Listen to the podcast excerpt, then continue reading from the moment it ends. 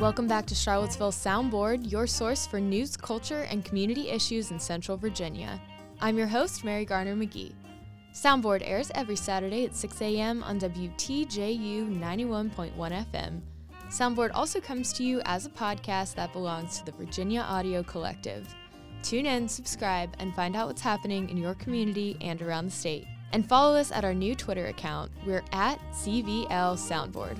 This week on Soundboard, we talk to Erin Tucker. She's the executive director of On Our Own Charlottesville, a peer support recovery center that provides free services to people struggling with mental health challenges. People are expert on themselves, and that everyone sort of has the answers inside. They they just need to have space to be listened to so that they can come up with their own answers.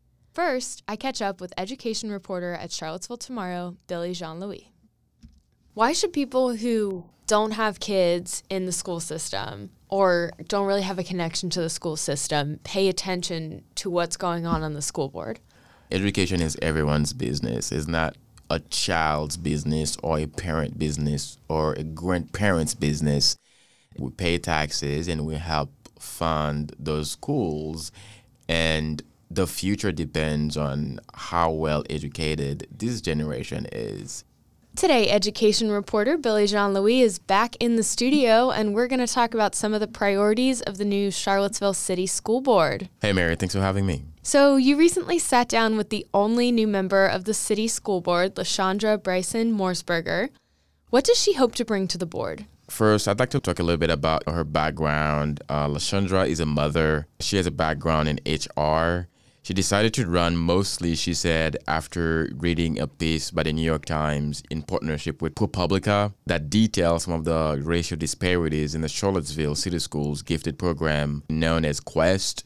So when I sat down to talk to her, she said the program does not seem to have a way to measure outcomes. Many parents would like to see how the new program is going so far the administration says the program is new and needs time to be able to measure how the program is serving those that it has not served in the past. Could you remind us a little bit about what that new program looks like? The administration said now it, it has the push in where uh, all the instructions is done in one classroom. So it used to be that students who are identified as gifted would be removed from their regular classrooms. That's correct. That's correct. And now the gifted instructors come in. That's correct. What she's essentially saying is parents want to have an update on what's going on she would like for the public to be able to hold the administration accountable. So she wants more transparency. She also wants to focus on the suspension rate for non white students as compared to the suspension rate for white students. How large is the gap in those suspension rates? I have documents about the school division suspension rates that I hope to take a look at. I have not compared the rates to other counties or the rest of the state, but many people in the community have raised concerns about suspension rates for uh, non white students as compared to the suspension rate for white students. You also talked with board member Lashandra about literacy. What are her concerns with the literacy rates in the city schools? So, what Lashandra is essentially referring to is the recent SOL test scores that showed black students scored lower than their white peers.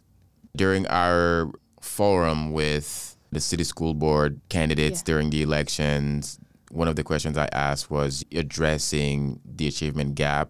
And one of the board members, Jennifer McKeever, was saying how we should compare these two students together. So I cannot speak on behalf of will these scores be the same or even higher than white students? But Lashandra, essentially, many, many of the things that she mentioned, she's trying to keep an eye on them. And during our interview, she was transparent. She told me how she's still new and then she's still learning the system. However, she will be paying close attention to inequities. So you mentioned Jennifer McKeever a minute ago. Mm-hmm. She's the current city school board chair. And both she and board member Lashandra mentioned the substitute teacher shortage. Can you tell us a little bit more about this? You know, as someone who hasn't been in school in a while, it's something I haven't thought of course, about. Of course. So the argument has been the economy is, is in good shape. So fewer people are wanting to substitute. One mm-hmm. of the things that Jennifer said she would like to see from the superintendent, you know, Dr. Atkins, is to increase the salary for substitute teachers to $15 an hour. So, Board Chair McKeever also talked about the city's plans to reconfigure Walker Upper Elementary School and Buford Middle School. What are their plans?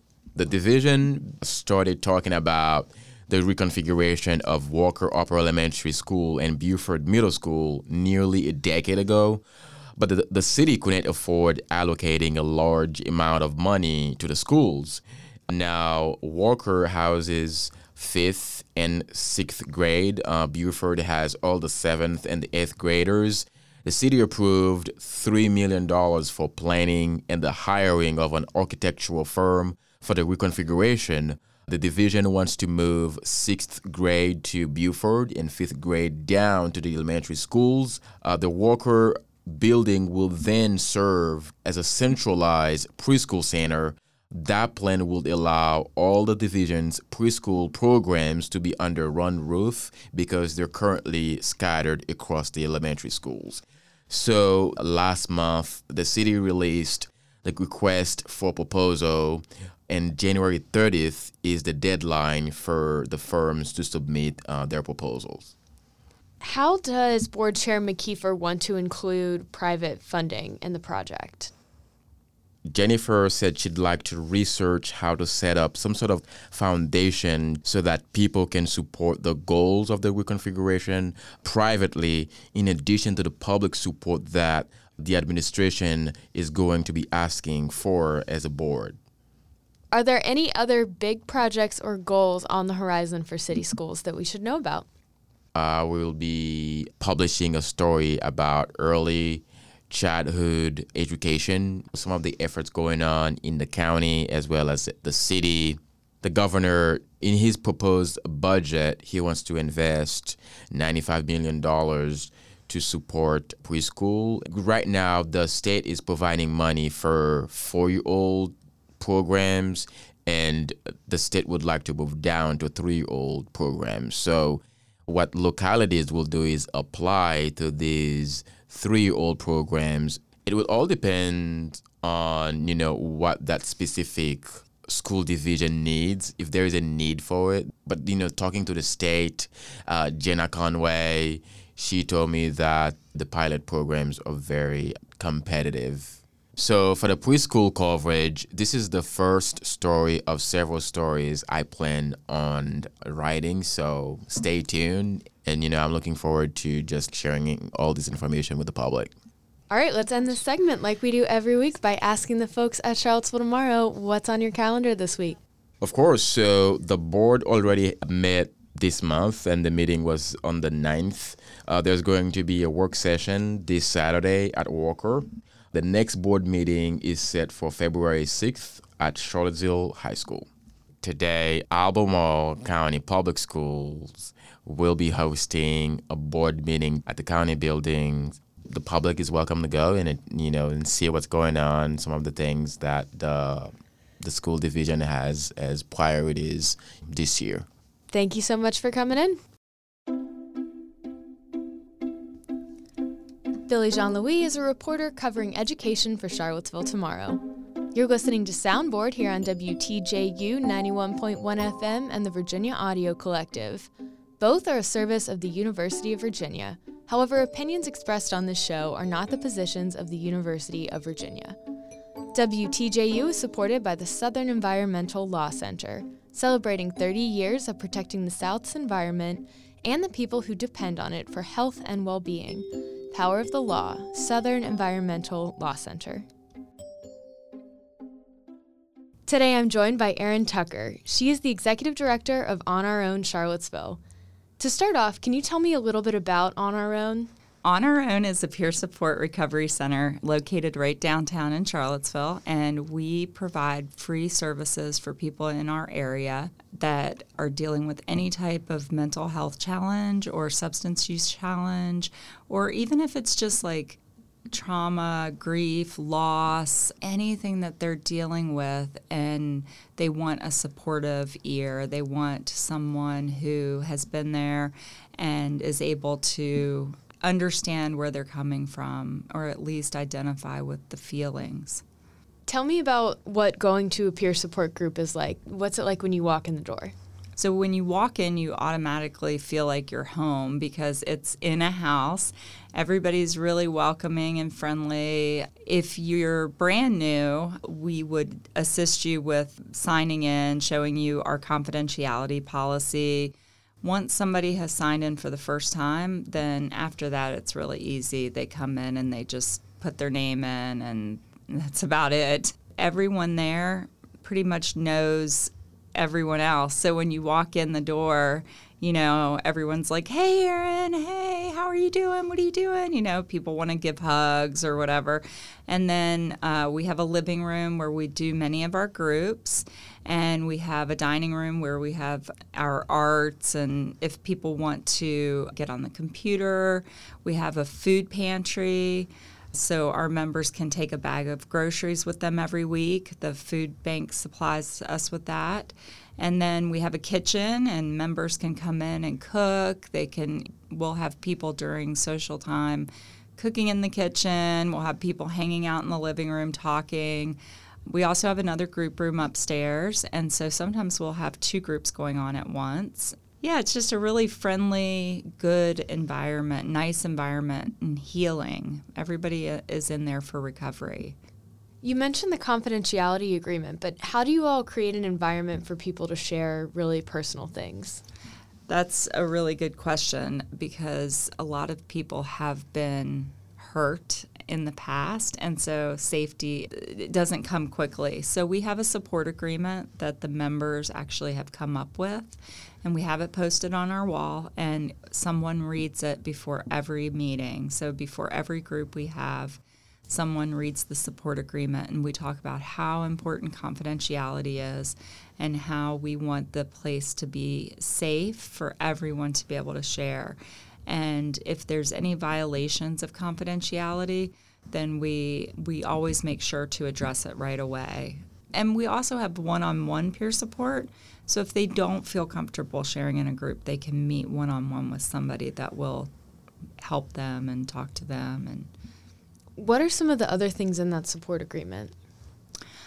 Oh gosh. Okay. So the support agreement also talks about how um, we don't have to share if we don't want to. We can pass. So we never make anyone share. It talks about how we want to make sure that we're speaking from our experience and not telling people what to do or giving advice. We talk about how we're all human and everyone makes mistakes, including the staff, where all of us are human. Can you tell me a little bit about one of your members and what their experience has been like Sure. This actually just happened yesterday. Um, we've had a gentleman who's been coming for many years to our center, and he's fairly young, and he uh, he was looking for housing for a long time, and he finally found a place to live. And he's been so excited, and we've been so excited because we've sort of been helping him along to find this place. And then yesterday I had the honor of getting to purchase furniture for him and bring it to his house. And of course, he came out and helped us carry it up there. And he was just, he was so happy. He was grinning ear to ear and he was just like kept hugging us and saying, I finally have furniture. And so that's not primarily, we don't like provide many people with furniture, but that's one of the things that we can do if a member really needs it. Somebody who has come in and participated in the program and has really worked hard, we try to do everything we possibly can to help them succeed. How do you all define recovery and mental wellness? Recovery is so unique and there's so many different pathways to recovery. So we let the individual define it for themselves. So as long as they're coming in and they're participating in whatever their recovery looks like, then we honor that and we want to help them in that in whatever path they choose because we we know that everyone is the expert on themselves and that we can't decide for somebody what their recovery needs to look like. We shouldn't decide. We should just allow them the opportunity to tell us what they need and for us to sort of, you know, walk with them through that journey. Whether or not it turns out well, there's the dignity of risk, there's the dignity of choice. Everyone has that right to make mistakes. So we're not we're not a place where like you have to be completely abstinent or you have to do this or it has to look like this. It really just is about what that person wants to do for their recovery and their journey. In one of your videos, you say that On Our Own tries to meet people with, quote, unconditional positive regard. Can you tell me a little bit more about that? That is a humanistic quote or a humanistic uh, theory. I don't want to judge anyone on anything that I have read about them or predetermined about them or you know that's why we don't ask people those questions like i don't care what people come in there for. A lot of times I don't even know unless they've disclosed it. I just meet them where they are and hold them in that space, in that unconditional positive regard, so that I see the humanness in them and don't judge what they might have done in the past or what they might be diagnosed with or any of the labels that people are given because I think that they get enough of that like in the outside world and so we certainly don't want to do that you know at on our own. At, at on our own we want them to walk in and feel like they're on an equal playing field with with everyone else. And so that's one of the reasons why you have to be 18 or older to come in is because we don't have any barriers. We don't know if a person that's walking in is going to be a sex offender or is going to be you know a professor at the university or both we just don't know we we just um, honor everyone where they are and um, meet them where they are. What sets on our own apart from other mental health or substance abuse resources in the area?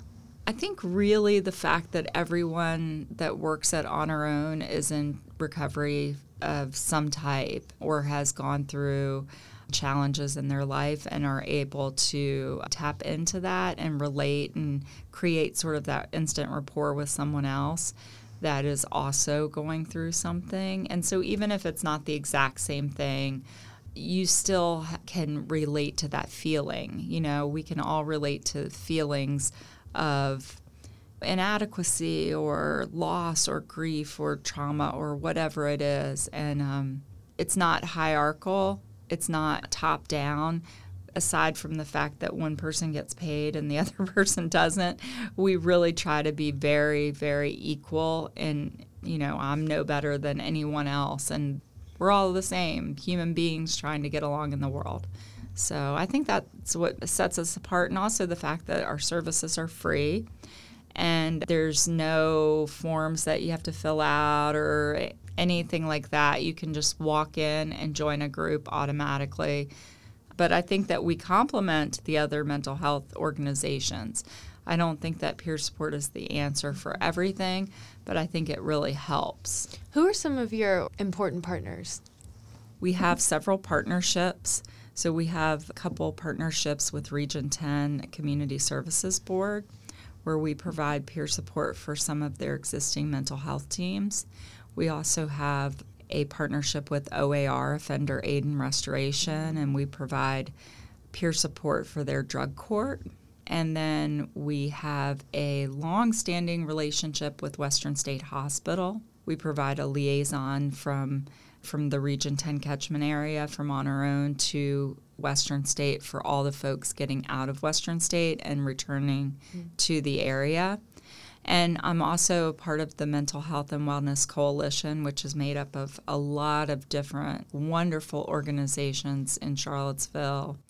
The Women's Initiative, mm-hmm. you know, the the free clinic, the yeah. jail, probably, as many of your listeners know, the jail is one of the leading places where you find folks that have mental health challenges and substance use challenges, leading provider of services. So, which is really sad one of the goals of the Mental Health and Wellness Coalition is to increase access to mental health services. And so we have a lot of really wonderful partners.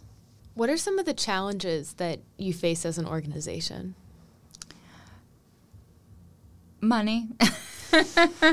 uh, funding. Uh, we really we really worked hard to become a, a living wage organization to be able to pay the folks that work for us a living wage and offer them benefits such as health insurance. And we have achieved that, but it's really difficult to maintain uh, because we're constantly looking for new funding sources. So we're just hoping that we apply and receive as many grants as possible. We have some really wonderful community foundations that help us in the city and the state, but we're always looking for more funding. What other local equity issues do you see your members struggle with? Well, we just received a grant, actually two grants, one from Region 10, and we just got a, the UVA Community Health Grant to start Smart Recovery. Smart Recovery is based on science rather than a faith based 12 step meeting. Both are wonderful, but SMART is very friendly towards MAT, towards MAT. MAT is medical assisted treatment, which they now have at UVA, they have at Region 10, and they have at ARS Pantops. MAT is something that's really a big focus right now because of the opioid epidemic, which we see a lot of at On Our Own. And what we have witnessed and what we've heard from our members is that the local 12 step meetings aren't MAT friendly. And because more people are receiving MAT treatment, MAT treatment, they don't have a safe place to go to share about that. And so right now we have two meetings in Charlottesville On Our Own, and we have one in Louisa. And now we're going to be uh, having a smart meeting in each of the counties. So I'm really excited about that. And all of that came from our members, from our work at the coalition, you know, saying, hey, listen, we need a place where we feel safe, where we feel like we can go and share about the challenges of getting medical assisted treatment and the remnants of the opioid epidemic that's still hitting us. It's still coming. I mean, it's not just opioids, it's a lot of different substances. We're hearing about overdoses a lot lately, and it's really scary. So that's one one place that we've sort of focused our attention. And housing is another huge barrier. We have someone right now who has been given a voucher for housing and she can't find a place that will accept her. I think she's got 60 days to find a place. If she doesn't have a place in 60 days, then she loses her voucher. And so she's like, Today is day three. I need to find a place. But because of her background, because of her history, because landlords don't necessarily want to take vouchers, and the landlords that do, they are already filled up. So housing is a huge issue for our members as well, some of our members. Our socioeconomic sphere at On Our Own is very diverse. So we have members that are doing really well financially, and then we have members experiencing homelessness and everything in between. So, and not only diversity socioeconomically, but ethnicity and gender and all different intersections of the community. It's really amazing. Sometimes I walk in and I'm just like, wow, where where can you find this? Like there's so many different people and so many different ages and so many different it's just amazing. I love it. How do your groups navigate that? You know, surprisingly well. It, it's just people just get each other and it's and it's so nice and today we had staff meeting and we were talking about, you know, like reminding each other that we can create informal support between the members. And we see that a lot. If we can facilitate them coming together and supporting themselves, then we've done our job extra well because that's really what it's about is that informal peer support is almost just as important if not more important than the formal peer support that we give that the paid staff give to the members is them coming together and creating that is beautiful what are some of the policies in Charlottesville that most affect people's access to mental health care and recovery? Well, before Medicaid expansion, I would have said Medicaid. At some places, you really can't get service if you don't have Medicaid. And then there's other places where you're not going to get service if you do have it. We don't take insurance and we don't take money, like as payment, is what I mean. We don't bill people for our services. I think that that's definitely uh, a huge barrier to access is if people don't have Medicaid. Then there's like every year you have to recertify and sometimes it's really hard for people when they don't have a place to live or they're not especially good at keeping track of paperwork or maybe they don't write well or if they get a notice saying that it's getting cut off or something it's it's really hard. Like yeah. some of the paperwork is really challenging. So i think that that has a lot to do with it. Where do you see the greatest unmet need for mental health care in charlottesville I would say really lack of psychiatry, lack of psychiatric nursing, or anyone who can see someone and write prescriptions for their mental health challenges. We just don't have enough. And I know that the School of Nursing at UVA is trying to sort of lead their nurses uh, towards psychiatric nursing because it's so needed but there's also a shortage of nursing. So it's just, it's a snowball effect. What do you want people to know about mental health and recovery? People are expert on themselves, and that everyone sort of has the answers inside. They they just need to have space to be listened to so that they can come up with their own answers and that the more that we push the more that people push away. And so listening is the biggest gift that you can give to anyone. Just listening. So just remember next time you feel like preaching or giving advice or telling somebody what you think that they need to do or what they don't need to do, just listen to them, and uh, you'd be surprised. People really are are the experts on themselves. What do you see as the next steps for On Our Own? Well, um, recently we opened a thrift store.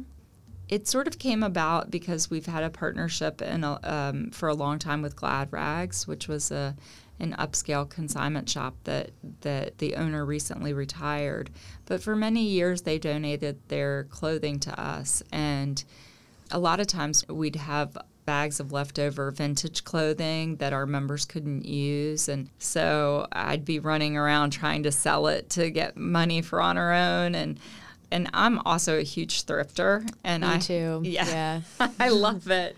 And so I I started dreaming about having pop-up shops or do things just all sort of came together and um, Glad Rags when they retired when Tamar retired she gave us all of her inventory of things that they didn't sell or were donated. And we finally found a, a location and we're really excited about this thrift store. It's called Uplift Thrift, and our members named it. They came up with the name.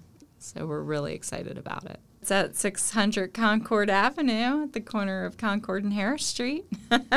and come see us. Thank you so much for coming. Yeah, thank you. This has been a pleasure.